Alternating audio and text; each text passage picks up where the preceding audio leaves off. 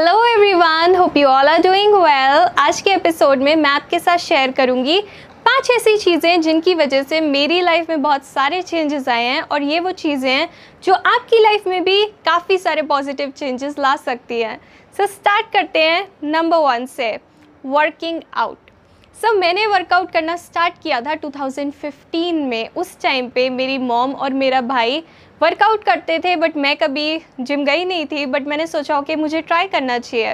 काफ़ी दिन तक मैं वहाँ पे कार्डियो करती रही। कुछ टाइम बाद जब मैं वेट ट्रेनिंग एरिया में गई इट वॉज़ मैजिकल वहाँ पे जाके मुझे लगा ओके मुझे ये करना है, क्योंकि मैं देख रही थी, बहुत सारे वहाँ पे गाइस थे, बहुत ज़्यादा हैवी वेट्स उठा रहे थे, और उन्हें देख के मुझे काफ़ी ज़्यादा मोटिवेशन मिली। मुझे लगा कि ओके मुझे भी ये स्टार्ट करना चाहिए.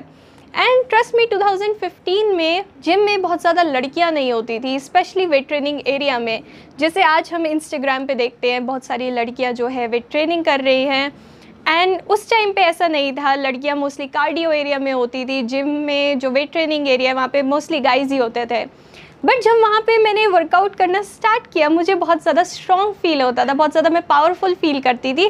और धीरे धीरे वहाँ पे मेरी कुछ फ्रेंड्स भी बन गई और हम साथ में वर्कआउट करने लग गए वहाँ पे। उस टाइम के बाद, थोड़े टाइम बाद ऐसा हुआ मतलब दो तीन साल बाद ऐसा हुआ कि मैं एज अ ट्रेनर काम करने लग गई। मैं न्यूट्रिशन की पढ़ाई ऑलरेडी कर रही थी। वर्कआउट करना मेरी हॉबी था, दोनों जो है कंबाइन हो गए। मैं एज अ न्यूट्रिशनिस्ट और पर्सनल ट्रेनर काम करने लग गई। ना वर्कआउट करने की वजह से ना मेरी लाइफ में बहुत सारे चेंजेस आए हैं। मतलब फिटनेस लेवल में और हेल्थ में तो ऑब्वियसली है ही है। उसके अलावा भी बहुत सारे चेंजेस जैसे कि मेरा सेल्फ कंट्रोल बहुत बड़ा है। जो भी लोग जिम जाते हैं ना वो अपने आप को कंट्रोल करना जानते हैं। क्योंकि सोचो हमने बहुत ज़्यादा मेहनत की जिम में उसके बाद आके मैंने कुछ चिप्स खा लिया या मैंने बर्गर खा लिया बहुत सारी चीज़ें खा ली। सो so, सारी मेहनत जो है वो पानी में चली जाती है। सो so, हम सेल्फ कंट्रोल सीखते हैं जब हम वर्कआउट करना सीखते हैं। दूसरी चीज़ जो हम सीखते हैं जो मैंने सीखी है वो ये पावर ऑफ़ विजुअलाइजेशन जैसे जब मैंने वर्कआउट करना स्टार्ट किया, जब भी मैं हैवी वेट उठा रही होती थी ना, मैं अपने आप को मिरर में देख रही होती थी और मैं विजुअलाइज कर रही होती थी अपने गोल्स को, अपना फ्यूचर सेल्फ और वो वेट उठाना थोड़ा सा ईजी हो जाता था। आज भी कहीं पे मेरे को लगता है मैं फंसी हुई हूँ तो मैं विजुअलाइज करती हूँ और ये चीज़ मैंने वर्कआउट करने से सीखी है। तीसरी चीज़ हम सीखते हैं पेशेंस जो मैंने सीखी है जो मेरे में बिल्कुल भी नहीं था और आज भी कई बार मैं लूज़ कर देती हूँ वो मैंने वर्कआउट करने से सीखा कि कैसे पेशेंट होना है। जैसे कि क्या होता है हम वर्कआउट करते हैं एक दिन में हमें रिज़ल्ट नहीं मिलता। हम रोज़ वर्कआउट करते हैं रोज़ अपनी डाइट पे ध्यान देते हैं तब जाके हमें रिज़ल्ट मिलते हैं। सो so, हम पेशेंस सीखते हैं वहाँ पे। इवन आप अपने आप को मोटिवेटेड रखना सीखते हो पेन को सहना सीखते हो। अगर आपने वर्कआउट करना स्टार्ट नहीं किया है अभी तक सो मैं बोलूँगी, आप प्लीज़ स्टार्ट करो, क्योंकि आप देखोगे, आपकी लेवल अप जर्नी पे आप बहुत स्टेप्स आगे निकल पाओगे, अगर आप स्टार्ट करोगे। कुछ भी एक्सरसाइज करना, आप घर से स्टार्ट कर सकते हो, आपको जिम जाने की ज़रूरत नहीं है। Number two having a mind that is open to everything and attach to nothing जब मैंने अपनी ये जर्नी स्टार्ट की थी ना, उस टाइम पे मेरी ओपननेस बहुत लो थी।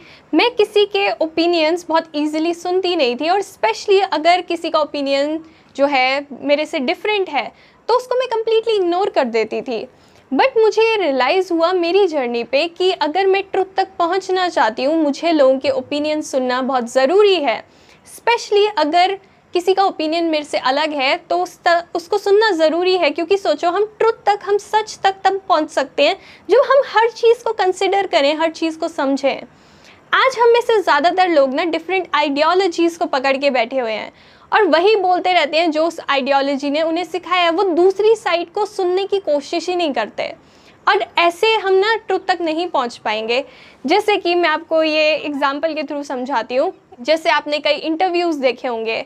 जो इंटरव्यूअर होगा, वो ध्यान से सुन ही नहीं रहा होगा उस बंदे को जो वो आंसर कर रहा है। वो बोलेगा ओके तो आप ये कहने की कोशिश कर रहे हो। सामने वाला बोलेगा कि मैंने ये कहा ही नहीं ये तू गलत सुन रहा है तू उसको इंटरप्रेट गलत कर रहा है। हमने बहुत सारे ऐसे इंटरव्यूज़ देखे हैं राइट सो so, आप जब पहले से अपने दिमाग में एक इमेज बना लेते हो अपने दिमाग में कुछ घुसने ही नहीं देते तो आप सच तक नहीं पहुँच पाओगे। मे बी आप पूरी लाइफ अपनी बातों पे अड़े रहो बट सच तक पहुँचना है तो हमें अपने दिमाग को खुला रखना पड़ेगा। जैसे कि कई जो बर्ड्स होती हैं वो कहीं का भी पानी पी लेती हैं उनको कोई फ़र्क नहीं पड़ता बट जो स्वान होती है ना वो हमेशा मोती की तलाश में होती है।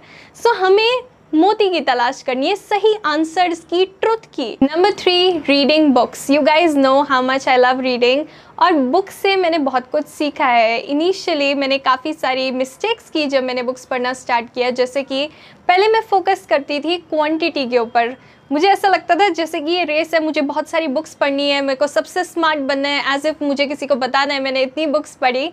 बट मैंने ये रियलाइज़ किया कि क्वांटिटी मैटर नहीं करती क्वालिटी मैटर करती है। जो आप समझ रहे हो, वो मैटर करता है।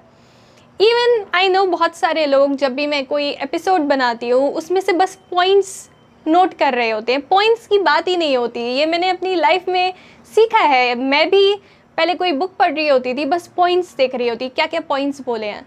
हम सबको पॉइंट्स मोस्टली पता है हर चीज़ के जब मैं बोलती हूँ फिट हो जाओ आपको पॉइंट्स पता है। ये बोलेगी कि खाना ये है पीना ये है हमें पता है। हमें कोई वो बंदा चाहिए जो उन पॉइंट्स को हमारे दिमाग में फिट कर दे। ये मैंने रियलाइज़ किया। सो so, जो आप पढ़ रहे हो जो आप सुन रहे हो ध्यान से सुनो। ऊपर ऊपर से पढ़ने की ऊपर ऊपर से सुनने की कोशिश मत करो। अगर आपने एक चीज़ को समझ लिया ना तो आपको 20 बुक्स नहीं पढ़नी पड़ेगी, एक ही बुक काफ़ी रहेगी आपके लिए। दूसरी चीज़, हम लोग आज बहुत ज़्यादा बेस्ट सेलर्स के पीछे भागते हैं। ये नई बुक आई है, ये इसने लिखी है, हमें पढ़नी चाहिए। हमें पढ़नी चाहिए बेस्ट सेलर्स बट हमें ग्रेट बुक्स का नहीं भूलना। ग्रेट बुक्स वो बुक्स हैं जो सालों से चलती आ रही हैं, जो बहुत पुरानी है। जैसे कि कई रिलीजियस टेक्स्ट हो गए रूमी हो गया कबीर हो गया, जो भी पुरानी पुरानी बुक्स हैं, उन्हें हमें पढ़ना ज़रूरी है, क्योंकि सोचो बड़े बड़े किंगडम ख़त्म हो गए। नदियाँ सूख गई बट आज भी हमारे हाथों में कई किताबें हैं। सो, सोचो, वो किताबें कितनी पावरफुल होंगी। और वो पावर अगर हम कंज्यूम कर ले तो हम कितने पावरफुल होंगे? ये चीज़ मैंने रियलाइज़ किया ग्रेट बुक्स पढ़ के। ना वन मोर थिंग जब हम बुक्स पढ़ते हैं, हमें डिफरेंट परस्पेक्टिव मिलता है। सोचो, एक चीज़ को लेके मैं एक तरीके से सोच रही हूँ। बट डिफरेंट लोग उस चीज़ को लेके डिफरेंट तरीके से सोचते हैं। सो so, मैं जब उनको पढ़ती हूँ ना मुझे समझ आता है ओ ये तो ऐसा भी हो सकता है ये तो ऐसा भी हो सकता है। सब so, मुझे सोचना आता है मैं अलग अलग चीज़ें जो हैं समझ पाती हूँ। सो so, आपकी थिंकिंग को डेवलप करने के लिए भी आपको बुक्स पढ़ना बहुत ज़रूरी है।